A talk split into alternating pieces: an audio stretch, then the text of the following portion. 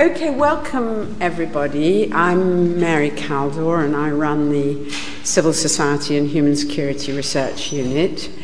And I'm really pleased today to welcome John Tirman to talk about his new book, which I actually think is a very important book. It's called The Death of Others, which is a great title, by the way. Um, just a word about John. I mean, I've known John for a very long time. we go back to the peace movement of the 1980s when he was editing a magazine called Nuclear Times. And he's now, you know, he has a, a history both as somebody who's been very engaged but also an academic. And he's now executive director of the Centre for International Studies at MIT in Cambridge, Mass. Um, and, um, but I, I, just wanted to say I'm really pleased to invite him, not because of the history, but because I think this is a really important book. Um, as many people will know, a very big preoccupation of some of our research is with the way in which, in contemporary wars, civilians are the main victims. And in fact, nobody measures civilian casualties. We know exactly how many regular soldiers die in Afghanistan and Iraq, but we have absolutely no idea. We have a little bit of a better idea now in Afghanistan that the United Nations has started counting it, but we still don't really know. And there's a sense in which people, civilians far away, somehow don't count. And I think this is what John has explained marvelously in this book. And I won't say more about it because I'll leave it to him to talk about it. Thank you, Mary, and thank you for coming out tonight. Um, it's a pleasure to be here. I spoke yesterday at Oxford University, and so I'm, I'm, um, I'm really delighted to, to be able to speak to several audiences here. Um, a word first about how I came to write this book, because it's relevant to what I wrote about. Um, I was involved in 2003, 2004 with um, being very watchful, I guess, uh, about how the reporting on the Iraq War um, frame the issue of civilian casualties, treatment of civilians, and so on. And I realized very quickly that there wasn't much mention of civilians, and there wasn't much uh, in the way of uh, e- either news reporting or feature reporting in the American media. Uh, even as the insurgencies began uh, and it became uh, really a civil war.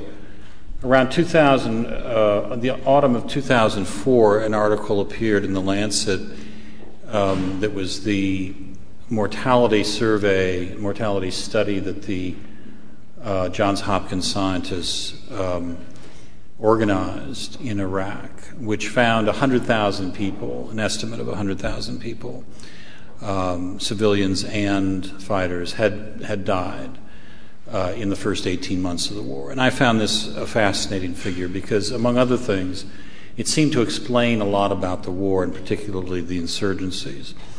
Um, and of course, it was a, uh, I thought, an important um, point of moral reference for the debate about the war uh, in the United States. Um, so I, got in touch with the authors, uh, and particularly Les Roberts, who was the PI on the study, um, to ask him more about it because it, just came and went very quickly in the news media in the United States, got very little attention. Um, he gave a talk at MIT. We got to know each other a bit. And I realized that one thing that I could do that would be uh, potentially significant would be to commission another study. I had some money at MIT I could, I could use for that, uh, raised a little bit more. Uh, I was determined to do a better job with the public education aspect of the survey. Um, and so we went forward with the Hopkins scientists again. This time it was Gilbert Burnham, who was the PI an MD and PhD in, public health, also at Hopkins. Um, and in the uh, spring of 2006, they went into the field to do the household survey. We can talk about the methods of estimate, estimates later if you'd like. It's a little complicated and time consuming, but I think it's, it's also uh, quite revealing and important. In any case, they came up with uh, their estimate then was 600,000 had died by violence in Iraq uh, in the first three and a half years of the war. And this was a shocking number that um, I, even found shocking, and one that created quite a stir uh, in the United States. The article was again published in The Lancet.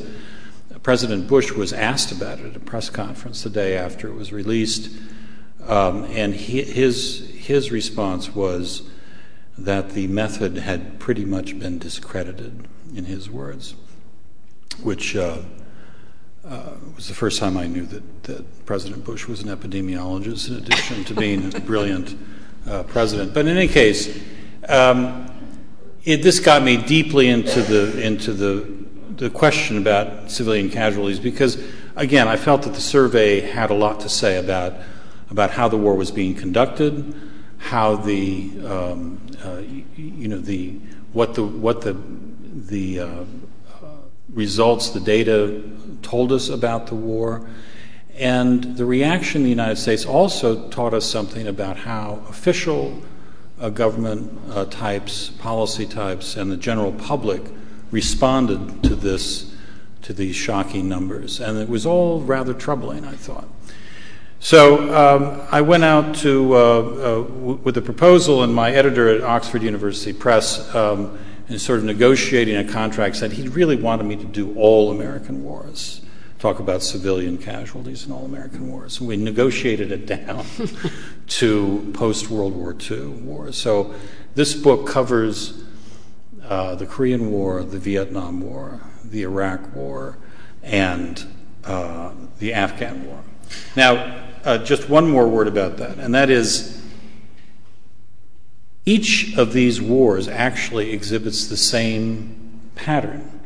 The same pattern of public attitudes, in particular, also the same pattern of how the U.S. military and political leaders in the United States um, uh, treat civilians, how the military, how the military's policies and practices result in large civilian casualties. Um, so I'm glad ultimately that I was uh, able to go back and look at these other wars. It's also true in Afghanistan, although Afghanistan is a much lower level of violence, but I think the same patterns persist. So that's how I started. And this is the first thing to know about these wars how many people died. Um, these are estimates. The estimates get a little bit more refined uh, for the more recent war, but uh, the estimate for Korea is 3 million dead, 2 to 4 million in Vietnam, and as, million, as many as 1 million in Iraq. The question is why, how, and what are the consequences of these large Uh, these large numbers of dead? And again, those those numbers were for all people, not just civilians. But I'm particularly concerned about civilians, and so I propose three different arguments that are related, three propositions that we'll go through one by one. First, Many civilians in these wars die as a result of U.S. war policies and practices. This is a this may seem apparent to you, but this is a controversial thing to say, particularly in the United States. We'll go back over these in some detail. Second, these large numbers of casualties have consequences for the war, for America's reputation, and of course, for the populations at risk. And third, the American public is essentially indifferent to these casualties, an indifference which also has consequences. Also, a controversial statement. So, I'm not going to present lots of gruesome pictures, but this one I thought was particularly striking when I saw it. This was on the front page of the New York Times when it appeared. I can't quite remember when, I believe it was in 2006. This is a little girl, an Iraqi girl, whose family had been stopped at a roadblock or an attempt to stop them at a roadblock. I think there were about seven or eight people in the car, and everybody was killed except her by the U.S. Marines. Um, this was the only time that I'm aware of that such a picture appeared uh, on the front page of the New York Times. But in any case, the question is about the civilians and uh, civilian casualties and U.S. policies. So, how do, th- how do things like that happen? How do millions of people or hundreds of thousands of people in these wars who are not combatants uh, end up dead? And of course, there are many people who have been displaced, immiserated in various ways, uh, widowed, orphaned, etc. And um, how does it happen? Well, we'll go back over some of these things again, but just very quickly the, the practices and the policies include things like house to house searches, village searches, patrols, in which um, rules of engagement are very loose in, uh, in Iraq and, Vietnam, particularly. Korea was slightly different in terms of its how people were killed. I'll get to that. Roadblocks, protection of convoys, uh, use of artillery, so called harassment and interdiction fire, which can be very long range use of artillery uh, into civilian areas, airstrikes uh, in Vietnam and Korea, particularly important. I'll get back to that. And most importantly, here, a policy of force protection, uh, which is uh, the rules of engagement for U.S. forces is that the paramount objective um, is to protect the force, to protect the troops. It's just as important as the mission itself. Uh, this is partly a result of what happened in Vietnam, where there was a very high U.S. casualties. Um, but this results in uh, a tremendous amount of firepower being used in situations where there's some reason to believe that U.S. forces are at risk. And often, for example, a patrol will take some fire, a couple of rounds uh, from a from a building, and all hell will break loose as they bring in airstrikes and other things. We'll come to that again. So there are two aspects of this policy that I think we can identify fairly clearly as things that result in high levels of civilian casualties. One is attitudes, the other is practices. So let me just illustrate a couple of attitudes that I think are quite uh, revealing. In a 2006 survey of U.S. troops in Iraq, uh, this was an internal survey. Uh, one third of Marines and one quarter of soldiers said their leaders failed to tell them not to mistreat civilians. Now, this can't literally be true because there is training in which the laws of war are supposedly taught to the troops, but the fact is that they get very little uh, time in, in comparison with their total training. It's not very well retained, and it doesn't have, in some accounts, does not have um, uh, the kind of uh, applicability to real world situations when they get into the uh, the so-called fog of war. So, a large number of soldiers think it's okay to mistreat civilians. Similar survey done by the U.S. Army Uh, in Iraq, again, 38% of Marines and 47% of soldiers said non combatants should be treated with dignity and respect, which means that 62% of Marines and 53% of soldiers apparently believe that they're not going to be treated with dignity and respect. Now, you remember that there are something like 2 million soldiers have gone through Iraq, soldiers and Marines. So you're talking about literally hundreds of thousands of Marines and soldiers who have these attitudes. In the same survey, more than a third said torture of civilians was permissible to get information, and 17% viewed all civilians as insurgents. 17% viewed all civilians as insurgents. 17% of 2 million is 340,000 soldiers and Marines believe that every civilian is an insurgent. So you can draw your own conclusions. So these are the atti- these are among attitudes. There are many others that um, are also very troubling, but this I think illustrates the point. This is not just um, attitudes that prevailed during Iraq, uh, in the, during the Vietnam War. A survey of officer candidates in 1967 found that half were willing to use torture to get information, and 15% did not understand the rules of war, including the protection of civilians. So, attitudes on the ground, particularly among the officer corps, I think, is very consequential for the civilians in the theaters of war. Practices. Uh, what practices are responsible for large civilian casualties? I don't think that the U.S. military sets out to kill civilians. It's certainly not what they profess, and I think it's true. I don't think that that's really the objective in many of these cases. There have been practices, um, strategic bombing during the Second World War, uh, which, which Britain was very much part of in Germany, particularly, you'll recall the summit at Casablanca where Roosevelt and Churchill um, agreed to a policy of strategic bombing, which included bombing civilian areas of cities, uh, which they called terror bombing, in fact.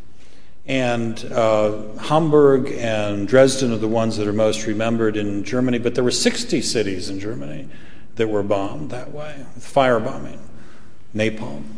And there were 60 cities in, in Japan which were also bombed that way. Um, Tokyo, of course, the raid on Tokyo was the most infamous of those. 180,000 people were killed in one night on the raid on Tokyo. That was a U.S. raid. And um, of course, there was the atomic bombing of Hiroshima and Nagasaki. Now, this was viewed, although it was controversial within the sort of the uh, within the military to some extent and and um, civilian leadership, that is controversial as to whether strategic bombing actually worked in World War II. Strategic bombing was also applied in Korea. Um, I don't know how much you know of the Korean War. It's not actually a very well known war, uh, even in the United States. Britain did participate in it. Um, there was a great deal of uh, on the ground fighting for the first year. Uh, North Korea invaded South Korea. They went up and down the peninsula, um, finally ending up pretty much where they started, 38th parallel. And for the next two years, uh, the United States commenced strategic bombing of North Korea. They'd actually started earlier, but that was basically what they did for two years. And Curtis LeMay, is a sort of notorious uh, Air Force general in the United States, said they didn't leave a building standing in North Korea. So most of the civilian casualties came from the practice of strategic bombing, which was a legacy of the Second World War. Bombing also was important in South Korea, uh, in South Vietnam during the Vietnam War, along with things like forced resettlement, search and destroy missions, very similar to the operations in Iraq and bombing in Cambodia uh, uh, created uh, an enormous number of casualties. This picture is um, the application of the defoliant, which came to be known as Agent Orange, um, which was a tactic used to um, which was used to expose the enemy, expose the Viet Cong by, uh, by basically destroying the forest. But they also, this was an extremely toxic chemical that caused many thousands of casualties and is still um, an issue in Vietnam. Um, in Iraq, as I mentioned earlier, house to house. Um, oh, I wanted to say also in Vietnam, you recall there was also strategic bombing of North Vietnam, and most infamously the strategic bombing um, near the end of the war when Nixon was trying to force a peace settlement on the uh, on the Vietnamese. Um, but that bombing actually did not cause most of the casualties of the war because the North Vietnamese had very uh, adeptly evacuated Hanoi, uh, and people were scattered around the north. So there was no concentrated population uh, that could be damaged. About 100,000 people were killed. It was not trivial, but it was not, when you consider that two to four million people died in Vietnam, um, it's a relatively small number. Most of the bombing, most of the killing in Vietnam was from bombing in the south, U.S. bombing in the south, um, which totaled more, more ordnance was dropped in South Vietnam than in all of World War II. A lot of people died. Um, so, Iraq, uh, one quick word about what I'm saying here about too few troops. Mary and I were talking about this just before we came in. Um, you may recall that in the United States, just before the war, there was, a, there was an argument about, uh, at the highest levels of government, about how many troops would be committed to the war. And an Army Chief of Staff named General Shinseki had testified before Congress that there should be half a million troops in the invasion and occupation force. Um, that was too many, according to Donald Rumsfeld, and he was fired. And so the United States instead went, in with a much, much smaller force, 150,000 approximately. And that was also the occupation force when occupation became necessary, in their view. Um, this created a situation in which there weren't enough troops to conduct a counterinsurgency operation when, when the time came. That is, counterinsurgency requires troops to be in villages, to make relationships with the villagers, uh, speak the language, convince them that you are there to provide security for them. Um, but when there aren't enough troops, then what happens is that there are patrols that go around and visit the, these villages occasionally looking for bad guys.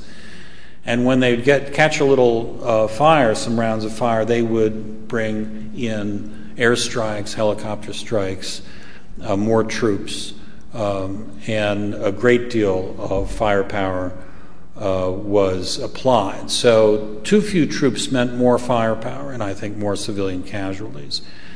Um, this is debatable, but I think a, a, certainly a plausible argument. Um, and by the same token, too few troops meant uh, there was a failure to provide security when the conflict really became a civil war between Sunnis and Shia. Um, one is obligated as an occupier uh, under Geneva Conventions to provide security, and the United States did not do that. The outcomes of these, as I mentioned earlier, 3 million dead in Korea is the best estimate or the common estimate. Three years, it was a very bloody war. Between one and one and a half millions of those were civilians. In Vietnam, two to four million dead, about half civilians by many estimates, five million displaced, um, 750,000 dead in Cambodia, mostly by U.S. bombing. And in Iraq, 500,000 excess deaths in the sanctions period.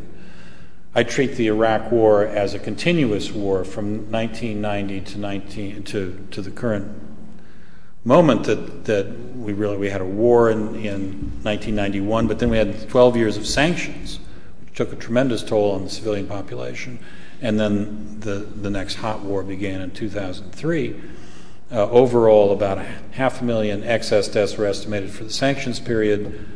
Um, I'm estimating 700,000 or more from the 2003 war, and the UN says there are 5 million displaced. So, quite large consequences for the civilian population.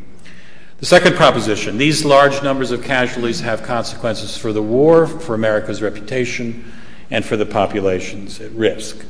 So, the first point here high mortality affects management of conflict. And I think that the, uh, the, the, principal lesson from what we know about how many people died and how the war was conducted was that um, there were so many people who were being roughed up or killed by the coalition forces or by other Iraqis uh, that it actually stimulated uh, the insurgencies that then had to be contained. Um, a number of people have discussed this. At the beginning of the war, it was assumed that the insurgencies were springing up because of status reversal of the Sunni Arabs. Uh, but I didn't think that that really sufficiently explained. Sunni Arabs had been on top in Iraq for many, many decades, going back to the Ottoman period, pre World War One, and uh, of course Saddam Hussein was was Sunni, and they of, co- of, course, did not like the idea that their leader had been deposed and so on. So there was this common assumption among many people who follow these things that, that it was status reversal that caused the, uh, the insurgencies. I think it was much more about the way the U.S. fought the war and uh, conducted, conducted its operations and, and the reaction to those operations. So, for example, um, the you know, Sunni and Shia society in, in the Arab part of Iraq, also true in the Kurdish areas, um, are very dense kinship networks, social networks, in which people feel obligated to defend their communities. And we got this notion from um, interviews that a number of academics have done with people who were arrested um, and detained. Some of them failed suicide bombers, others simply fighters. And they would describe their actions as, as being defensive. They believed they were defending their communities. Now, we could take issue with whether or not that's objectively correct, but that's what they believed overwhelmingly. So, when the United States would go into these villages or other coalition forces, or the Iraqi army when it was reformulated, and um, would detain people, would rough them up, would occasionally kill them. Uh, a lot more insurgents were being formed, basically, recruited by those actions. And this was finally acknowledged by the U.S. military when General Petraeus rewrote the field manual in 2006. Um, he basically acknowledged that, that the United States was mistreating the civilians in this way and it was creating more security problems than it was solving. Um, and this was explained, I think, most, uh, most directly by uh, high mortality. Um, along with that, of course, the local populations, because of high mortality, broadly perceived that they were insecure. Many of them left. A lot of people went to Jordan and, um, and Syria uh, in the millions, uh, mainly out of security concerns. And of course, by about 2005, 2006, it began to turn into a civil war. Um, finally, uh, in terms of the conflict, we had a lot of interference from neighbors, and this was also, I think, a result of the sheer violence of the war. You had Saudi Arabia supporting certain groups, you had Syria uh, supporting certain groups, you had Iran supporting the Shia. Um, a lot of involvement, regional involvement, that continued to fuel the um, the war. So high mortality had tremendous impact on how the United States managed the conflict or failed to manage it. High mortality affects America's reputation. I think it's fairly obvious a reputational cost of a lot of people are dying in a war that was fought on false premises, particularly. And um, this quotation is from a Pew Research poll, a global poll done in 2008 or 2009, um, growing anti Americanism uh, in much of the world, including in Europe. Remarkably enough, this graph shows uh, almost uh, exact kind of uh, confluence of attitudes and what was happening in Iraq uh, France, Spain, Germany, and here. Um, so, anti Americanism, uh, and if you talk just anecdotally, I talk to a lot of people from around the world, and especially from the developing world, Pakistan, India, Africa, and they would often express this kind of concern about what was happening to um, civilians in Iraq. Much more salient issue abroad than it was in the United States. And then, of course, the high mortality affects war societies itself. Uh, this may go without saying, but, but I think it's important to note that it's not just mortality, it's also the destruction of infrastructure, of healthcare systems, of water systems, of education systems, of industry. Um, you know, the very, very significant scale of destruction in Iraq and Afghanistan. And if we don't, um, if we don't come to recognize the scale of this destruction, it's um, it's very hard to um, it's very hard to bring stability to those regions. And I think that the first set of wars in Afghanistan, not the first, but the uh, uh, the ejection of the of the Soviet occupation in the 1980s, and the way the United States and others basically walked away from Afghanistan de- demonstrate uh, how how damaging um, this kind of attitude can be. Uh, high mortality, wholesale destruction, and the consequences are instability and possibly more war. Finally, the third proposition, also a controversial one, is that the American public is essentially indifferent to these casualties, and this indifference has consequences. Now, this is more speculative on my part, but I, I will just briefly explain, and we can discuss it if you like. Um, how do we measure indifference? This is a, a almost a philosophical question. Um, but I think it can be asked in the sense that uh, we, we pay a great deal of attention, Americans do, to the casualties of war that are Americans. And we pay very little attention to the casualties of war who are not Americans. So, for example, one opinion survey, which I think is quite relevant, is uh, around 2007. This is rarely asked, by the way, in public opinion surveys, so I have to sort of pick and choose uh, little pieces of information here and there. There was a survey in 2007 that asked an American audience how many American soldiers had died in Iraq. And remarkably enough, the average answer was almost exactly correct. It was about 3,000 at that time. Then the pollster asked how many Iraqis have died in the war in Iraq. And at a time where the where the Hopkins survey had estimated mortality to be 600,000, uh, the average answer of this in this survey was 9,000. So there was very little either attention to, to the um, to the costs of war, the human costs of war in Iraq, or uh, just a, a, a, kind of indifference toward them. And there were other surveys that I think indicated the same kind of thing. For example, one other I'll cite is that uh, it was asked, I think, in 2008 if we withdraw from Iraq, uh, chaos may return to, Iraq. Uh, would you be in favor of withdrawing under such circumstances? And an overwhelming majority said yes. They wanted to get out of Iraq regardless of the, of the consequences for the Iraqis. So I think that, to the extent we've been measuring public opinion, there was also some very indicative polls uh, during the Vietnam period. Uh, even though there was a large anti-war movement, Um, very few people were against the war because of concern for Vietnamese themselves. This is not to say that everybody is indifferent. Of course, that's not the case.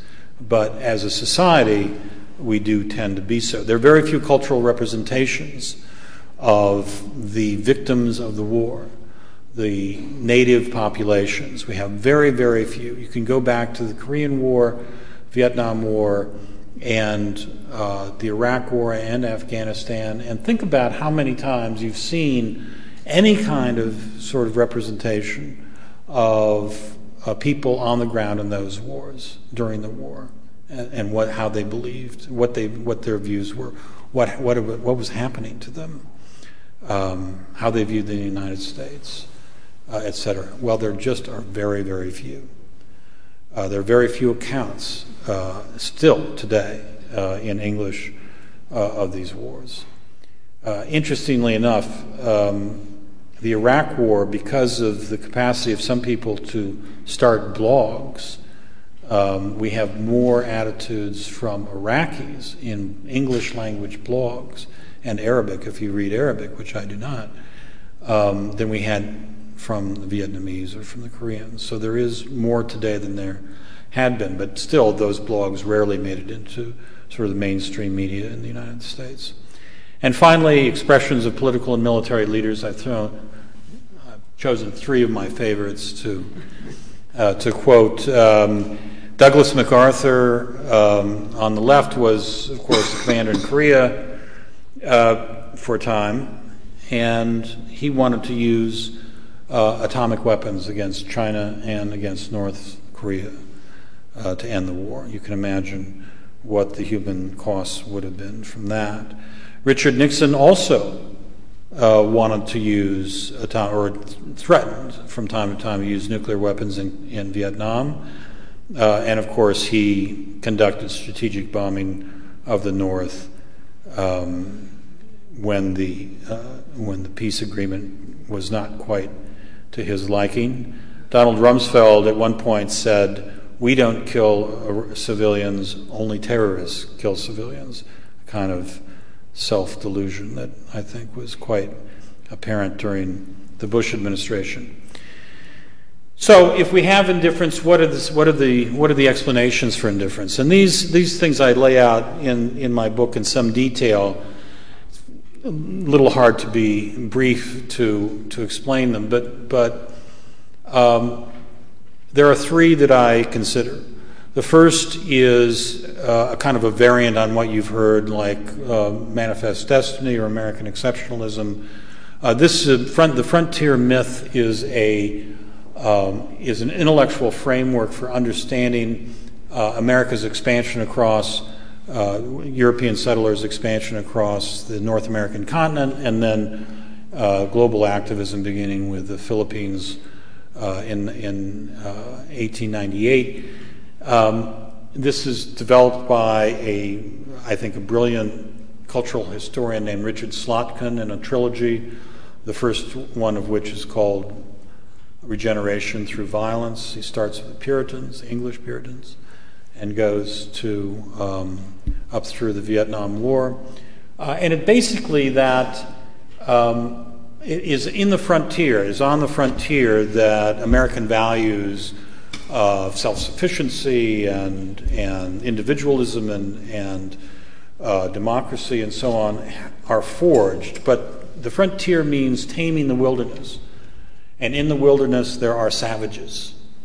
And we have to subdue the savage, tame the wilderness in order to reap the bounty, uh, which is a divine uh, providence. So uh, the frontier myth, uh, you can see this applied to, um, to things even today. Language about the frontier, language about cowboys and Indians. Um, this was true at the beginning, at the outset of the Iraq War. Um, a really brilliant uh, evocation of this comes from Susan Faludi's book, The Terror Dream. If you have a chance to pick it up, this is this is the this was actually the reaction to 9/11, but it included the beginning of the war in Iraq. And she does this through a through a sort of a gender lens, but it's really astonishing. I mean, I'd forgotten how many times there were references to you know how we had to be manly and how we had to you know, whip the savage and how we had to bring civilization to the Middle East and, and all these very aggressive. Uh, it wasn't just about chasing bin Laden. Uh, it wasn't just about um, uh, destroying Al Qaeda. It was really a civilizational assault that was based on the same values that informed American expansion across the continent and then later throughout the world. And it's quite a brilliant analysis, I think. I highly recommend it. A second explanation for indifference, of course, is racism. The, wars I'm talking about all take place in Asia. Uh, it's fairly well established that people care more about their own uh, than they do about others. Um, and I think that racism has played a role in in fostering indifference, but I don't think it's the only explanation, and so, but it needs to be mentioned. And the third is a very interesting set of theories that were developed in the 1960s and have been uh, elaborated by social psychologists mainly uh, in the ensuing uh, 30 or 40 years, and that is so called just world theory and some, some variations on this. And this is a little hard to explain, but just very briefly, um, it holds that uh, people like to think of their world as being orderly and just. This is the way we deal with randomness and, and other things that can be very psychologically threatening to us. Um, and particularly in developed societies, we believe it's not only orderly, but it's essentially a just world. Things happen because they're supposed to happen. Now we know that's not literally true, but yet we carry that kind of that construct forward. And when things do go wrong, when something bad happens, one of the ways we explain it is that it is uh, it is a irrational act or indeed, if someone, if you can identify somebody who is involved in this, you tend to blame them, even if they're a victim of what has gone wrong. So, to give you an illustration, um, I don't know if you have beggars in London, but we have them in Boston. And if you walk down the street and you see somebody who's begging, right, you have a, you have a reaction to that person. Now, maybe the people in this room give them, uh, give them money, but most people don't. Most people exhibit indifference toward the beggar. And they exhibit indifference toward the beggar because we think in America anyway that nobody should be begging in America. There's always something that they can do to make ends meet, either get a job or go to a charity. Um, they shouldn't be begging. They shouldn't be confronting us about their condition on the street. Some people uh, even go further and they get hostile toward the beggar. They may not do something, but they feel hostility and they blame the beggar for his or her condition. Well, this has been proven many, many times in experiments. Uh, it's disturbing, but it's this is the way it is. And I took these reactions, these theories, and applied them to the war, to the whole society in the following way. The wars went badly. All these wars began to go badly. And we needed to deal with the psychological trauma of not only the wars going badly, but there being an enormous amount of violence in the wars. Things were happening in Korea, in Vietnam, in Iraq, in Afghanistan that were horrendous. Even though we might not be paying a lot of attention to it, maybe the news media isn't reporting it as thoroughly as it should, nevertheless, we know there's a lot of violence and a lot of injustice that's going on in these countries. And so the reaction, the social, the societal reaction, is to turn away from it. It's to turn away from it and even to some extent to blame it on the victims of the violence, the population, the civilian population.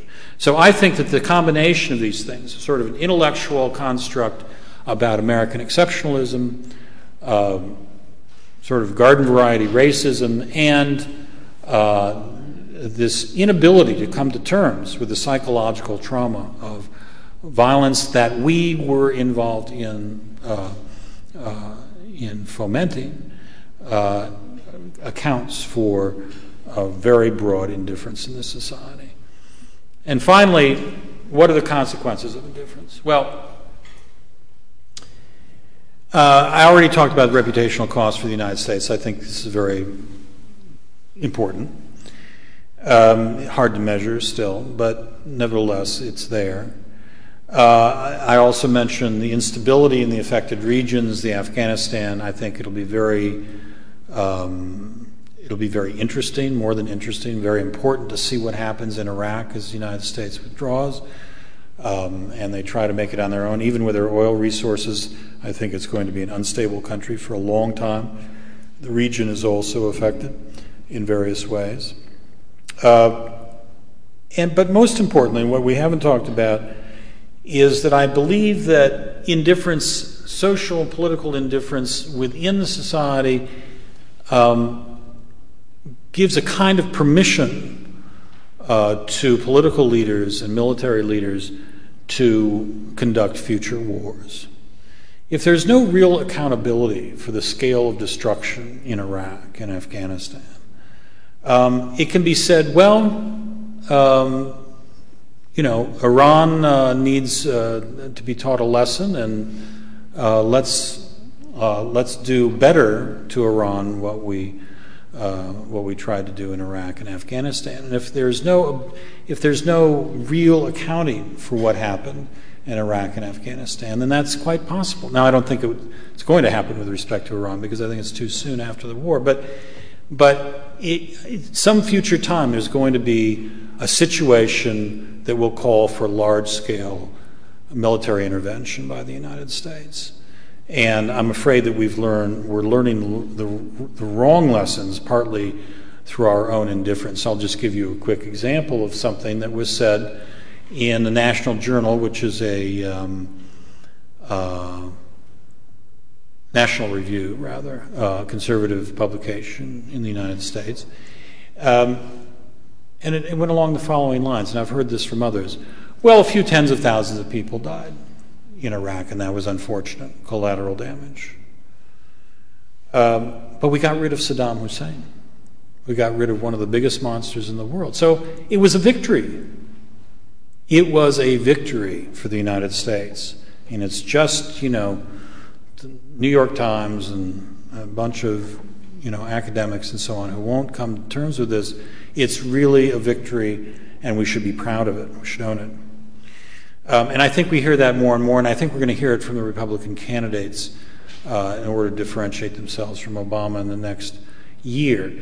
Um, this is dangerous thinking, and it's made possible in part by our not actually appreciating what the level of destruction in Iraq has been. If you only think tens of thousands have died, and don't mention the five million displaced, and the destruction, and the widows, and the orphans, and so on, um, then it's much easier to think of this uh, as a victory.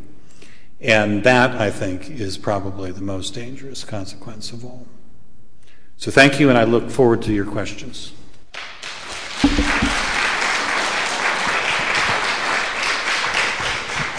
Well, thank you very much, John, and I hope this book penetrates the indifference. uh, so that next time you come, we'll maybe have a different conclusion. I've completely forgot to tell you something that the LSE people told me I had to tell you. The hashtag for Twitter. It's hash, now this is going to be really clever of me because it's no longer up, but it's hash LSE outlets, I think. Was it on the first slide? Yeah, it was. There you go. See, I got it right. There it is. So, anyway, now we have a bit of time for questions, so do ask questions. And ideally, say who you are when you ask. Shall we just sit down? Yeah. I'll take them. I don't know why I was standing up again. Um, oh, yeah, the gentleman there. Can we see everybody? Yeah, which do you think is better? Hello, uh, my name's Eric Hazel. Um, I'd like to put a different uh, view to you that uh, the uh, this is deliberate policy of the United States government. In the First World War, the Germans started out by policy of frightfulness, i.e., going duffing up the locals and shooting any um, uh, well, uh, what we call net today terrorists. There's anyone that's opposing them, and uh, this was the policy. And it seems to see that this is the policy of the United States. And I'll back it up by um, an interview uh, some American official gave uh, after the start of uh, the Iraq War. And he said uh, that um, the policy of the United States was to um, inflict casualties, uh, cause destruction, so that no other country would fancy standing up to the United States. And um, he also uh, said that um, their aim was also to uh, replace their culture. That uh, the culture that they have would uh, was uh, supporting uh, the insurgency, etc. And if they had McDonald's and all the rest of the American um, goodies, that um, they wouldn't, you know, alter their alter their their culture. Uh, you're also the insurgency. Now, I just put to you that, that you know that Great. And we'll, we, we might as well take a couple, uh, about three. So we'll take you two and then we'll come. Um, hello, my, my, name is Lancaster. I work at the University Library. Um, um, I don't wish to be nitpicking, but um, two points which lead into each other. I'm sure you said that Britain didn't take part in the war in Korea. In fact, um, British soldiers were fighting there. Over, th- over a thousand of them died. Yeah. But um, um, but why were they there? Because um, I have a problem with the way you, you bracketed the three wars the war in Korea, the war in Vietnam, the war in Iraq. Now, um, I think most people would say the war in Vietnam was a national liberation movement and America intervened unilaterally. Now, the reason the Americans the British were in North Korea was because the United Nations decided to intervene on behalf Korea against the North Korean invasion. Now, um, I, I think it's fair to say if America hadn't intervened in Vietnam and let the NLF take over, there would have been far less death and destruction was in, than was involved in the actual war. But the fact is, um, if the United Nations hadn't gone into Korea, um, since bearing in mind what's been happening in North Korea since 1953, I think the, the people of Korea would have been worse off, possibly in terms of death and destruction, than as a result of the actual war, because um, um, I can actually prove that quite easily because when the war in Korea ended, um, the communists took very many prisoners and they were given the option of remaining in the north. Only a handful chose to do so. Now, the Americans and British took very many prisoners, um, tens of thousands of whom refused to return to the north. So, um, uh, but just my final point you, um, you said that the war in Korea is very little discussed. And you're absolutely right about that. But one, one reason it isn't discussed is because I don't think there's a single person in the Western world or anywhere else who actually thinks that South Korea would have been better off had we let the North Koreans take over. So you can't really bracket it with the war in Vietnam in the way that you did. I, I, sorry, I let you. And the person beside you had a question. Um, my name's Theo Barnett. I'm just from around London. Um, I just wanted to ask you. Um, to what extent do you think that the scale, intensity, and, uh, and duration of the insurgency in Iraq um, was due to the lack of US planning for the aftermath of the war? I'm sorry, say that again. Um, to what extent do you think that the, um, the scale, duration, and intensity of the insurgency in Iraq was due to the lack of US planning for the aftermath of the war? Um, well, three good questions. Um, the, uh, you know, I think that what you were citing is is um, not necessarily a policy of the U.S. Sometimes generals speak um, in ways that just reflect their own views rather than what is policy. Um, I, do think that there was an attitude, and I think attitude is slightly different from policy. We often don't know, in fact, what the policies are because they are classified. I mean, the policies about rules of engagement, for example, are not um, uh, are not widely known. Um, but I do think the, most important of the things that you mentioned that this general said was the the demonstration effect of the Iraq War and this was talked about quite a bit at the time. That is that you know the the shock and awe. Remember shock and awe that Cheney used to talk about. Um, that this was going to uh, demonstrate U.S. power uh, after a period where you know it had appeared that the United States may have lost its will to uh, to exert such power, uh, and this was supposed to be um, a remedy for that weakness, and, and I think, you know, in, in effect, uh, it did exactly the opposite. It just made it more difficult for the United States now to act militarily in the world, I think, on that scale. Certainly they're acting in, um, as in Libya in, in smaller ways. Um, but I don't think that, that that quite rises to the to the level of of policy. It's more in the in the realm of attitudes. Um, the question of, of, bracketing the three wars together, uh, it, yes, it's true, and I do go into this in some detail in the book about how the wars are different. Um, Korea was different, um, certainly because Truman was responding to a direct attack from North Korea, on South Korea. Um, but I would also recommend the, the work of Bruce Cumings, the historian at the University of Chicago, is probably the most uh, has the most thorough reckoning of the pre-war history um, in Korea and how the United States, in particular, um, really forfeited some opportunities to um, um, to unify the island, or at least to give voice to more democratic forces uh, on the peninsula rather than the on the peninsula that were um, uh, ready to govern and not allowed to govern, and instead installed uh, Syngman Rhee as a strong man who declared a state when they wasn't supposed to declare a state, um, and that you know suppressed um, leftist uh, activists, not necessarily communists, not necessarily violent, but jailed hundreds of thousands of people.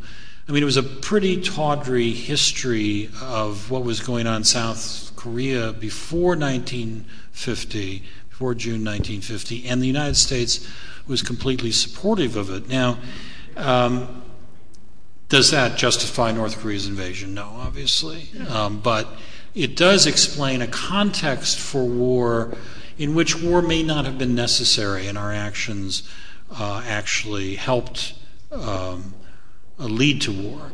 That's one set of concerns. Um, the other thing I would say about uh, about North Korea, uh, undoubtedly now one of the real, truly, um, uh, you know, cauldrons of crazy in the world, and and with very decidedly bad results for ordinary Koreans living in the North. Um, but I would uh, I, I, think it's too facile to say that the North Korea of today would prove what a Korea would have been like had the United States not resisted. First of all, I'm not saying that the United States should not have fought in Korea. I'm not saying that United, I'm not making a judgment about the decisions to enter any of those wars. Um, but I also think that North Korea is, in some respects, the way it is today because of the way the war in, in the 1950s was fought. Um, now, that's just pure speculation because we don't know. We don't know what the alternative would have been. Um, but I do believe that uh, at the at a very at the minimum, the war could have ended in three months after it began when MacArthur landed in Incheon and, and, and they drove the North Koreans back behind the armistice line. And probably two million, two and a half million people would not have been killed at a minimum. But it was a certain kind of arrogance, a desire for rollback of communism, um, uh, uh, a desire to teach China a lesson that um, led MacArthur um, to drive to the to the border with China, and of course, what happened? The Chinese entered the war. Um, so, you know, it's easy in retrospect to say those things, but at the time it was being said, well, why are we continuing the war? We've done what we're supposed to do. A lot of people would have been saved. Um, third question um, was about the intensity of the insurgencies in Iraq and whether there were enough troops for the occupation. Would it have been different? Yeah. Well, uh, my sense is that the you know the, the, the, Sunni insurgencies, and I and I say insurgencies advisedly because there were at one point counted something like 80 different groups that had risen up to uh, fight the occupation and to fight other, you know, fight Shia, uh, fight among themselves perhaps. Um, and it was very decentralized. There were no demands made apart from, you know, rejecting the occupation. There was no ideology. There were no leaders, particularly of these insurgencies. They were very spontaneous, and this is why I think that they were caused by the way the United States was conducting the war, applying a lot of firepower and not able to, to guarantee security on the ground.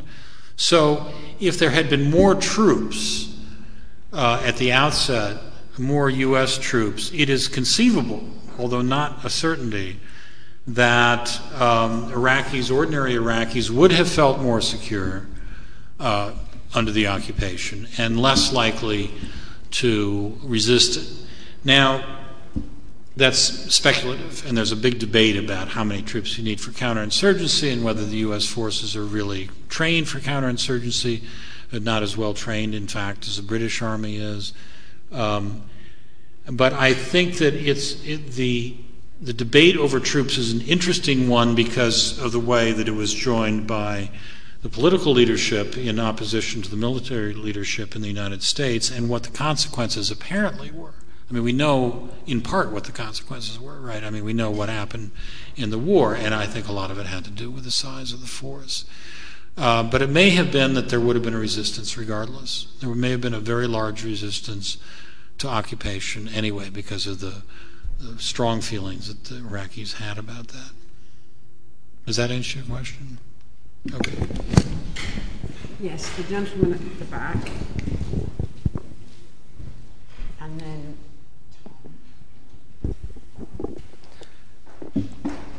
Uh, thank you. Uh, I'm from National University of Defense Technology, China. At present, a visiting scholar uh, at King's College London.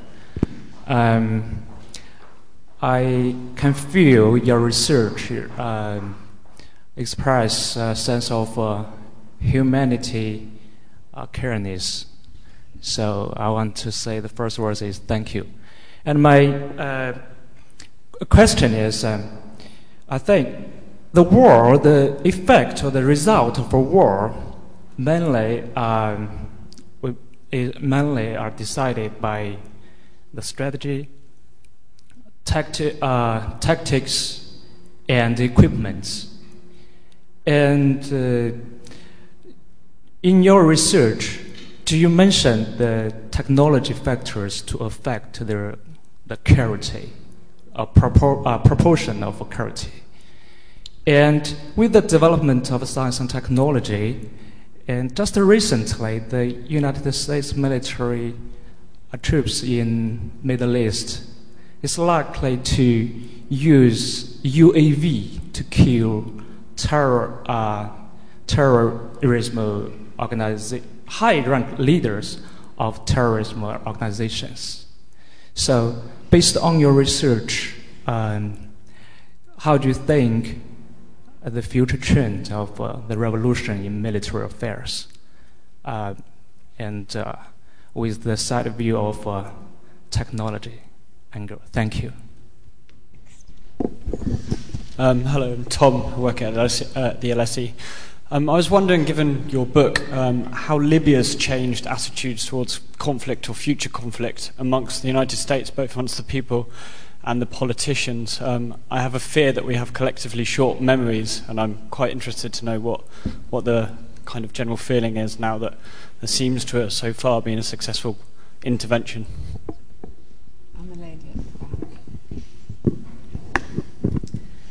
Uh, my name is Gunvar. I'm a student at LSE, and I'm afraid my question is not very academic, but I'm just very curious when I hear you describing uh, the American society and the ignorance uh, they have uh, when it comes to the lack of concern of the, the, suffering of the others. You also describe the acceptance of torture, which is an absolute right that uh, I'm very surprised that there is that high, high number that accept it. What, what, is this a true picture of the American society, and why is it? And if so, can you can you explain why it is like that? Okay. Um, well, beginning with the first question, um, I think there's a there's a very interesting uh, and important um, development in warfare that Obama has actually uh, accelerated. Uh, and that's the use of drones and the use of, of special ops assassination teams. Um, and I th- and uh, my guess is, although I don't, I've never actually read that this is the case, but I think it probably is. It, it's a response to the failure of the Iraq War and the um, uncertain outcome or failure of the Afghan War, um, putting many, many American soldiers at risk. This is, of course, the principal concern of a president, and um, uh, not getting very good results, uh, spending a huge amount of money as well. Um, now, I did not go into the drone question in my book, in part because it really began to become very prominent uh, only in the last year or so. You know, you complete a book often a year before it appears. So um, I, didn't write about it much, but I think that the um, the number of uh, drone attacks, use of drones, the possibility of a drone arms race, proliferation of drones to other countries, um, the uh, the versatility of drones. They can be extremely small, um, and therefore attack just about anywhere, um, including with weapons that are unconventional.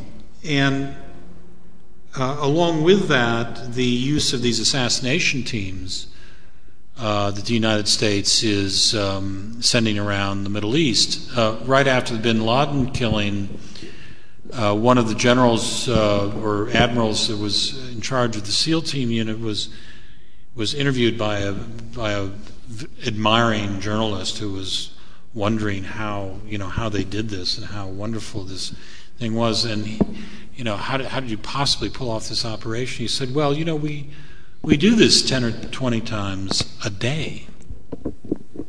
Not training, killing. Killing people with assassination teams 10 or 20 times a day, and that's what he acknowledged on television.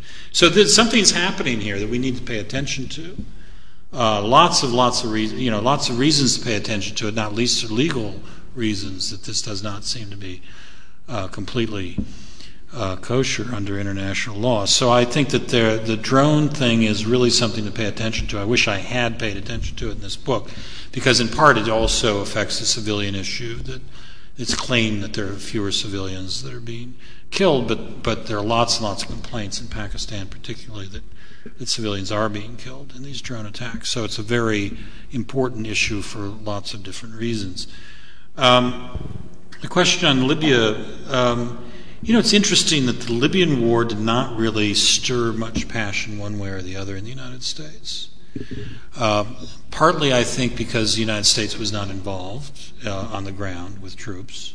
It was involved, of course, with NATO. And, and um, uh, interestingly enough, the Republican candidates for president now are criticizing Obama for leading from behind. This phrase of leading from behind is so un American that uh, he might pay a political price for, for doing that. Um, but I, I, think Libya is another place to pay attention to because, you know, the, the rationale uh, w- uh, was to protect civilians, right? And this is an unusual uh, primary rationale for going to war, participating in a war. And I think it's very important to see just how many civilians actually died uh, as a result of the, of the actions, but also, perhaps more importantly, what's going to happen to Libya uh, in the wake of this.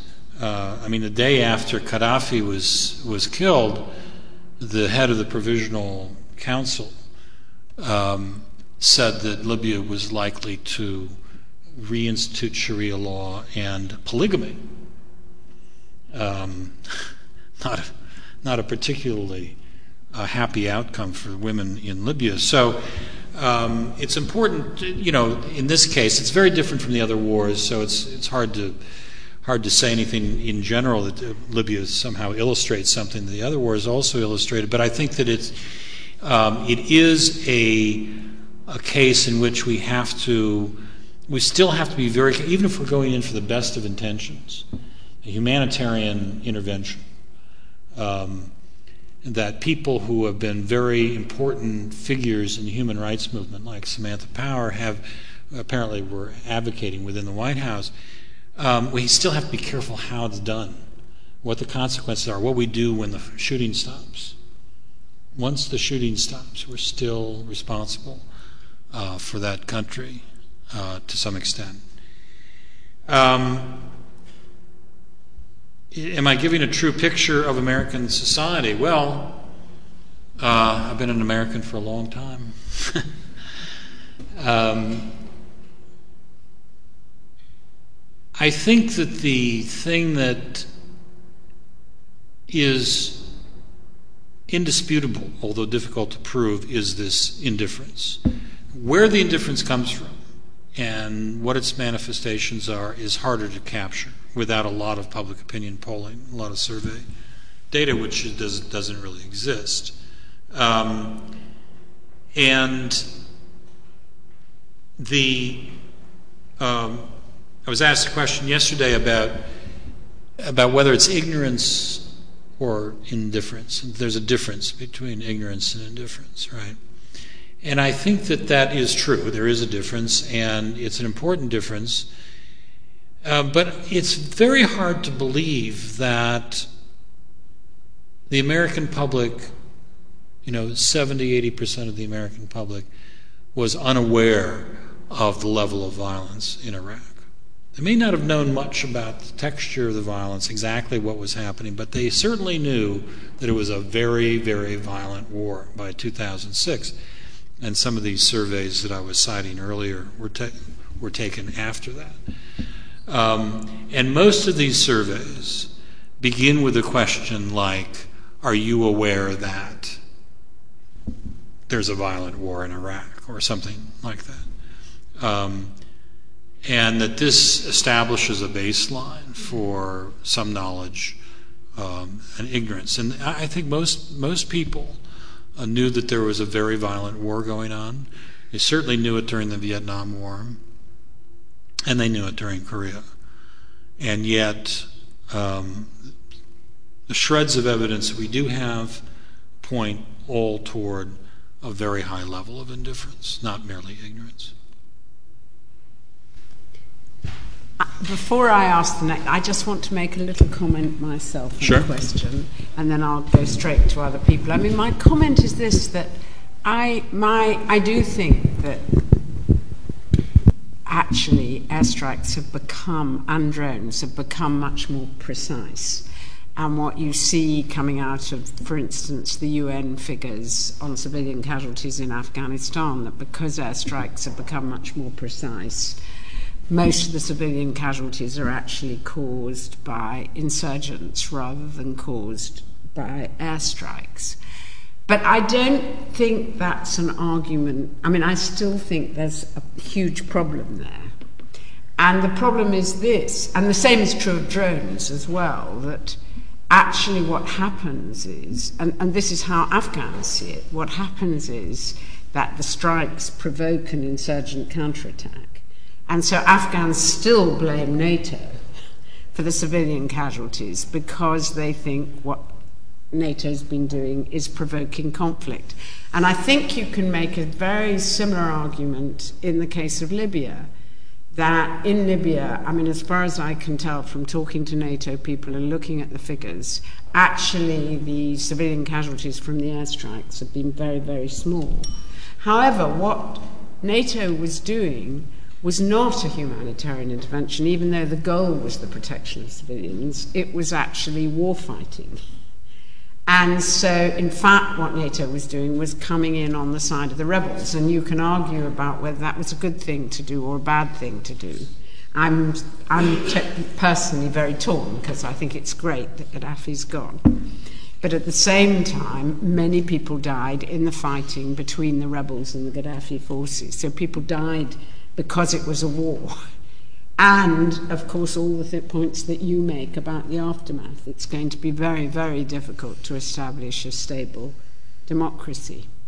So that was just the comment I wanted mm-hmm. to make that I think it's not just the direct effects of airstrikes, it's the way this method of war fighting um, produces conflict in which people get killed.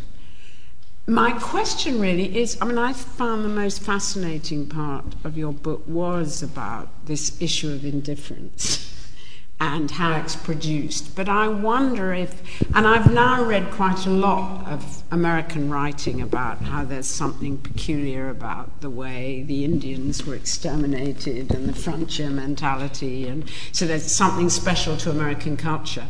But I actually wonder whether it is really something special about American culture or whether it's actually born of a war mentality. I think what's fascinating in the world today is that there's a growing human rights consciousness. Uh, but that human rights consciousness seems to be much stronger in maybe here in Europe than it is in the United States. And just to give you an example, I think you could make just the same case about Israel, about indifference among Israelis to Palestinian civilians. You know, when a Palestinian uh, suicide bomber kills Israeli civilians, everybody's horrified. This is a terrorist attack. When an Israeli so airstrike hits a Hamas militant and then kills a lot of civilians, even if the number of civilians killed is greater than the number of the civilians killed by Palestinians, it's not viewed in the same way. It's viewed as an unfortunate side effect of war, that the war is right. And I just wonder if it isn't something about the nature of war, this indifference, rather than something peculiar to America. Right. Well, I think that it, this is a question that um, I can't answer sufficiently because I haven't studied other societies in the same way. Um, it's interesting that Israel is also a settler nation, and I think yeah. there's something about that. Uh, it's a little hard to sort out, but I think there is um, a part of the mentality of, of settler nations uh, is also true in South Africa to some extent. Um, is to be aggressive, to to, uh, to um, have a kind of spiritual, if you will, uh, attachment to the land and and um, a sense of rightness about about the, the settlement itself. Um, I don't think ultimately that the United States' indifference is different from perhaps Britain's during its colonial wars or France during the war in Algeria. I wanted to do the. I wanted to. I wanted to uh, have a chapter project. on those. Yeah, um, but I just couldn't get to it. But I think that um, it's probably or or the Soviets or you know the, the Chinese and their various ways, the Japanese in various ways, and so on. I mean, I don't think that it's it's it's either purely American or, or Western or anything of that nature. I think it is much more fundamental to empire, um, and um, uh, but I, I, I think the one difference that is perhaps identifiable, and this is a slight difference in the larger context we're discussing is a view of violence itself, the use of violence. I think the British and the French, case, the other cases I know best, um, really view violence instrumentally, um, and Americans have viewed it as kind of morally redemptive. Mm. And that's dangerous. I think it's more dangerous, although the outcomes may not be uh, any different. Okay, now we've got I'm just having to look. Can you all, if you all want to ask questions, can I, because we've only got seven minutes, can I ask you to be a minute each, starting with you? or less than a minute each? Hi, it, I, I, actually want to go further than Professor Kaldor. It just seems to me like an over engineered argument. If people can know that there are people starving in the world and be indifferent to that, um, uh, why is that so different? And that's true of every country. Who needs a settler myth? Who needs any of these extended explanations? What is actually surprising is that we've started to get people to notice other people around the world and to try and do something about it. That's actually what's surprising. That's what's atypical. What you're describing is, is very standard, and sadly, very standard human behavior in every society with no special explanation. But that, that's just a suggestion, a question.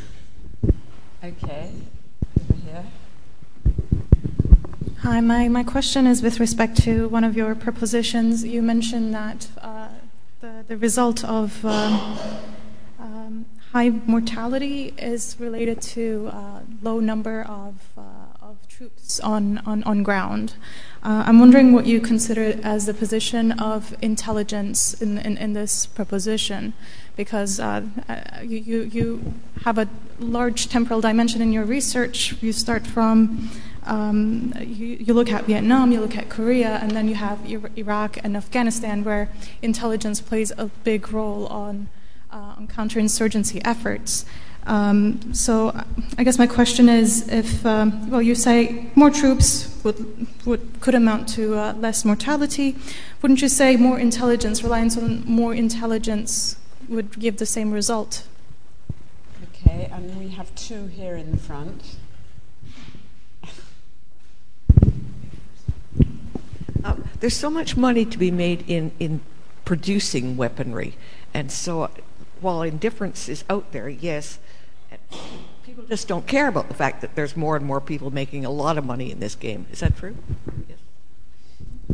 Yeah, hi. Uh, my question is related with the uh, indifference uh, among the general public in uh, the United States. Is that partially due to the, uh, how to say, the bias in media or is due to the uh, psychological factor of the U.S. public that we are fighting for democracy, we are liberating the uh, Iraqi people from the dictator of Saddam Hussein. Therefore, by arguing such, when the goal of war was justified, the method of the war is also justified, which is the uh, maybe the explain better of the indifference in the U.S. society.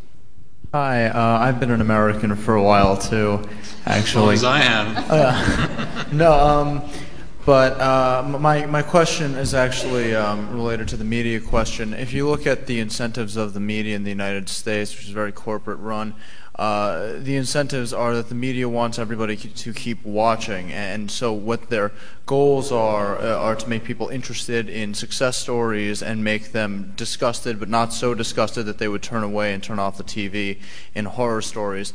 And the most efficient way they would do that is with a success story. They want to show a successful American, and with a horror story, they would want to show a dead American. Um, and uh, the same thing is with politicians. You know, the incentives of politicians aren't to be compassionate. If you're going to be the president of the United States, you can't show um, that you're caring about the other side because you can't get votes. And uh, even with these precision missiles uh, and things, um, I don't understand how a missile that would explode uh, things for a quarter mile could be precision. Um, but uh, I was wondering if you could talk about uh, quote unquote propaganda, not in term like that or, or media bias uh, or you know financial incentives for ignoring civilians. And then one last question there, and then. Mm-hmm.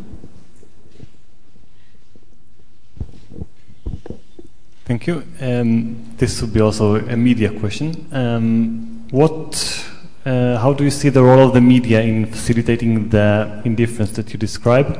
And has this role changed along the years and with the emergence of new media? Well, uh, we have three, three, three media questions, so I'll start with those. Um, yeah, I, I, discuss news media a fair amount in the book, and I think that there are. Um, uh, news media tends to do the same thing in every war, which is uh, sort of rally around the flag effect at the outset and then as things begin to go badly, they do tend to report it, but it's often a story about what's going on in Washington um, and within the United States rather than what's going on uh, in Korea, Vietnam, or Iraq. The, the, there is reporting from those countries, of course, sometimes very brave reporting, um, but it tends to be uh, of a kind that um, uh, has, you know, the reporters have difficulty, to give them credit, they have difficulty seeing the whole of a war. And so what they tend to report is what they can actually see. Um, and the ones who are, give the overview tend to give an overview from Washington. So I think that the, the bias there is bias there. There's, there can be bias for lots of different reasons, partly to sort of sell newspapers, so to speak, or to um, uh, not offend the government. And there's a lot of uh, intimidation of news organizations. Um, uh, when Harrison Salisbury was reporting the bombing of North Vietnam, the White House was demanding that he be fired. Um, you know, very senior correspondent for the New York Times. Um, so all these things, all these points you make, I think are are relevant, um, uh, and a lot can be said about it, but we don't have time. I think the new media. Just one thing about the new media. I don't think new media made much difference uh, in the Iraq War. Interestingly enough, I think the new media, meaning the internet um, and blogs, uh, were basically reporting, uh, were were relaying reports that were occurring in the old media and making comments about them. There was analysis and there was opinion, but there was very little original reporting that was going on in the new media um, because it's difficult. I mean, difficult to do that kind of reporting. Um, yes, it's true that there's a lot of money in weaponry, but I don't actually think I did a book on the arms trade a few years ago, and and I, I'm not convinced that politicians and military folks really want to go to war uh, because they have the toys or because the you know, arms industry is pushing them. Uh, I don't.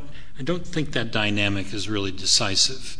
That's not to say that generals don't want everything they can possibly have in their arsenal. They do. And of course, there's a lot of politics involved in acquisition of weapons. But um, the relationship, I think, is a little less interesting than you might think. Um, on the role of intelligence, um, it's a good question, and I'll just say very briefly that intelligence is absolutely crucial to these kinds of wars because, you know, the enemy, so to speak, is not in uniform, right? And so if you don't have good intelligence, you're just firing into the mass, basically, of Iraqis or Vietnamese or whomever. Um, and this has been a very intense internal debate within the U.S. military that, there, that we went into Iraq without good intelligence, never developed good intelligence, and you can have all the precision guide instruments you can want, but if you don't know where to put them, uh, you're still going to have um, uh, some bad outcomes. Um, and then is, uh, whether or not this is uh, an over engineered argument. I like that term. um, you know, one could say that about indifference, I think potentially one could say that, although I, I find so many people um, sort of offended by the idea that we're indifferent and, and, and um, that it is. Um, it comes as a it comes as a uh, surprise to many people that I make this argument um, that it's not obvious to most people. Um, and it does have consequences that I don't think have been widely appreciated. This consequence about declaring victory, I think, is very, very important. And you know, if you follow the American news media, I think you're going to see some of this in the coming weeks as the U.S. withdraws. There'll be a debate that will be forced by the old pro-war um, intelligentsia that will say this really was a victory and we need to acknowledge it as a victory.